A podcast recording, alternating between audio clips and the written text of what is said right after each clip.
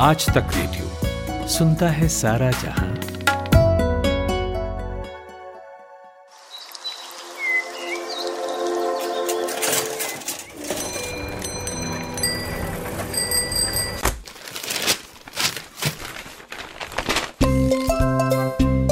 आज के अखबार। आज के अखबार।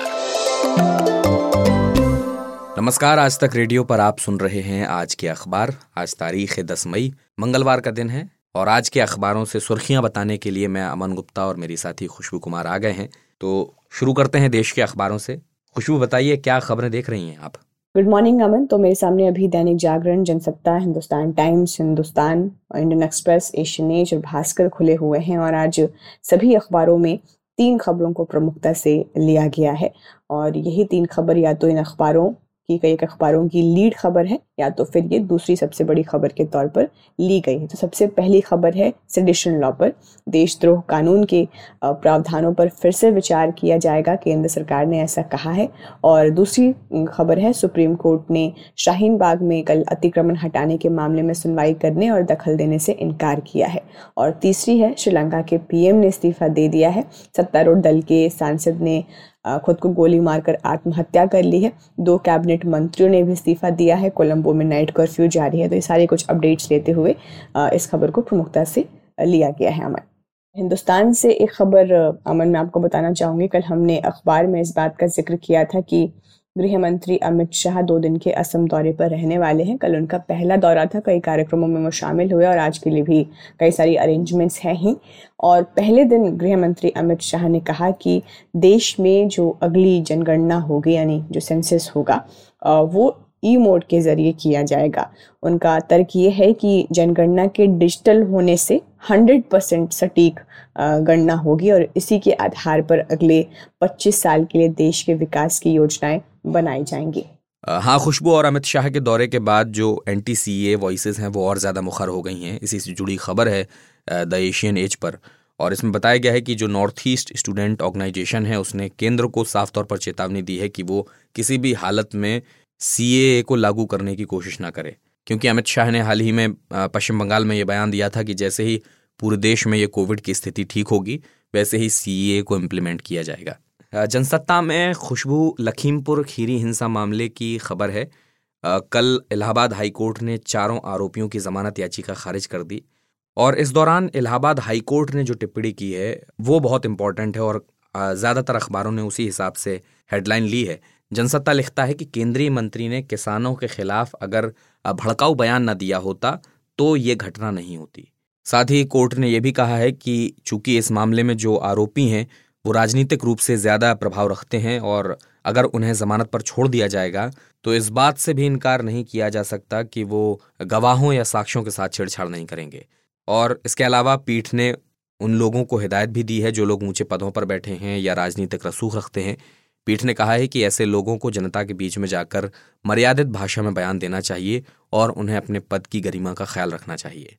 दैनिक जागरण पर अमन में खबर देख रही थी, केंद्रीय स्वास्थ्य मंत्री मनसुख मांडविया ने कहा है कि स्वास्थ्य क्षेत्र के लिए बनेगा 25 साल का रोड मैप तो कल वो लेडी हार्डिंग मेडिकल कॉलेज के अस्पताल में थे, जहाँ उन्होंने ओपीडी और आईपीडी के नए ब्लॉक का उद्घाटन किया और कहा कि स्वास्थ्य सेवाओं में सुधार संबंधी जो राज्यों की अच्छी पहल है, उसको देश में लागू करने पर विचार किया जाएगा। देश में जो चिकित्सा सुविधाएँ हैं, उसमें सुधार के लिए डॉक्टरों की संख्या बढ़ाने और बुनियादी ढांचे में सुधार की ज़रूरत है। तो इसी के तहत केंद्र सरकार ये योजना बना रही है कि आज़ादी के 100 साल पूरे होने पर देश में स्वास्थ्य सुविधाएँ कैसी हों तो इसके लिए 25 साल का रोड मैप बनाया जाएगा। और खुशबू, अब जल्द ही दिल्ली में शराब की होम डिलीवरी शुरू हो सकेगी, इसे ग्रीन सिग्नल मिलने वाला है। इससे जुड़ी खबर मैं देख रहा हूँ हिंदुस्तान टाइम्स में। तो दिल्ली एक्साइज डिपार्टमेंट जो है, उसने एक ड्राफ्ट प्रपोज किया था और अमेंडमेंट किए थे दिल्ली एक्साइज रूल में। और इसमें जो शराब है, उसकी होम डिलीवरी की बात कही गई थी। तो उम्मीद की जा रही है कि इस महीने सरकार इस प्रस्ताव पर डिसीज़न ले लेगी। एशियन एज पर मैं खबर देख रही थी, अमन।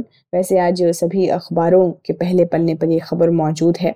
खबर यह है कि पहली बार अंडरवर्ल्ड डॉन दाऊद इब्राहिम और डी कंपनी के नाम से कुख्यात उसके गिरोह के खिलाफ पहली बार एनआईए राष्ट्रीय जाँच एजेंसी का शिकंजा कसा है। यूएपीए के तहत इस साल फरवरी में एफआईआर दर्ज किया गया था। उसके बाद एनआईए ने कल महाराष्ट्र में दाऊद से जुड़े लोगों के 29 ठिकानों पर छापे मारे हैं। तो छापे में आ, ये खबर है सोर्सेज के मुताबिक कि अहम दस्तावेज़ बरामद किए गए हैं जिसमें छोटा शकील के रिश्तेदार और हाजी अली दरगाह के एक ट्रस्टी समेत कई संदिग्धों से पूछताछ की जा रही है। बढ़ते हैं विदेश के अखबारों की ओर बताइए वहाँ क्या खबरें हैं? वॉशिंगटन पोस्ट की वेबसाइट मेरे सामने खुली हुई है अमन और खबर रूस यूक्रेन युद्ध से जुड़ी हुई है। बीते रोज रूस के राजदूत सरगेव एंड्रीव पोलैंड के वारसा में सेकेंड वर्ल्ड वॉर के दौरान मारे गए सोवियत सैनिकों को श्रद्धांजलि देने पहुँचे थे, लेकिन वहाँ उन्हें कल भारी शर्मिंदगी का सामना करना पड़ा। इस दौरान कुछ लोगों ने उनके चेहरे पर लाल पेंट फेंक दिया। हालाँकि रूसी राजदूत ने संयम बनाए रखा और प्रदर्शनकारियों को कोई जवाब नहीं दिया। इसका एक जीआईएफ भी हर जगह नेशनल अखबारों के वेब पोर्टल्स और इंटरनेशनल अखबारों के वेब पोर्टल्स पर भी चल रहा है। दूसरी तरफ़ एक खबर मैं देख रही थी न्यूयॉर्क टाइम्स पर आ, अमेरिका यूक्रेन को 40 अरब डॉलर भेजेगा। अमेरिकी कांग्रेस के डेमोक्रेट्स ने इस मदद के लिए इजाज़त दे दी है। तो इससे पहले अमेरिकी राष्ट्रपति जो बाइडेन ने 28 अप्रैल को यूक्रेन के लिए यूएस कांग्रेस से 33 अरब डॉलर की सैन्य मदद मांगी थी। तो उससे कहीं ज़्यादा मदद दी गई है। और the South China Morning Post पर मैं खबर देख रही थी, कश्मीर घाटी से हिंदुओं के पलायन पर बनी जो हिंदी फ़िल्म है द कश्मीर फाइल्स उस पर सिंगापुर में रोक लगाई जाएगी। इसके पीछे ये तर्क दिया गया है कि ये जो मूवी है वो लोकल फ़िल्म सर्टिफिकेशन और जो क्लासिफिकेशन है उसकी गाइडलाइंस के बाहर है। यानी जो भी फ़िल्म क्लासिफिकेशन के लेकर जो गाइडलाइंस है उसके मानकों से इसे परे पाया गया है। ये इन्फोकॉम मीडिया डेवलपमेंट अथॉरिटी के अधिकारियों ने ये बात कही, जिसमें ये बात उन्होंने इस पर ज़ोर दिया है कि इस फ़िल्म में सब कुछ एक तरफा दिखाया गया है। द टाइम्स से एक खबर मैं आपको बताती हूँ। साल 2022 के लिए पुलित्जर अवार्ड्स की घोषणा कर दी गई है। अमन तो इस साल फीचर फोटोग्राफी के लिए अदनान आबिदी, सना इरशाद मट्टू, अमित दवे और अफ़गानिस्तान में अपनी जान गंवाने वाले दानिश सिद्दकी को ये पुरस्कार दिया गया है। तो अमन, हम जानते हैं दानिश की पिछले साल अफ़गानिस्तान जंग में कवरेज के दौरान मौत हो गई थी। उस वक्त दानिश न्यूज़ एजेंसी रॉयटर्स के लिए कांधार में काम कर रहे थे। तो रोहिंग्या शरणार्थी समस्या पर फोटोग्राफी के लिए 2018 में रॉयटर्स ने पुलित्सर अवार्ड जीता था, जिसमें दानिश सिद्दीकी भी थे। उन्होंने दिल्ली दंगों की भी कवरेज की थी। तो ये एक खबर है जो आज इंटरनेशनल अखबारों में प्रमुखता से ली गई है। बहुत बहुत शुक्रिया खुशबू। कमाते हैं लेकिन बचा नहीं पाते। बचाते हैं तो उससे कमा नहीं पाते। शेयर की चाल, निवेश का हाल।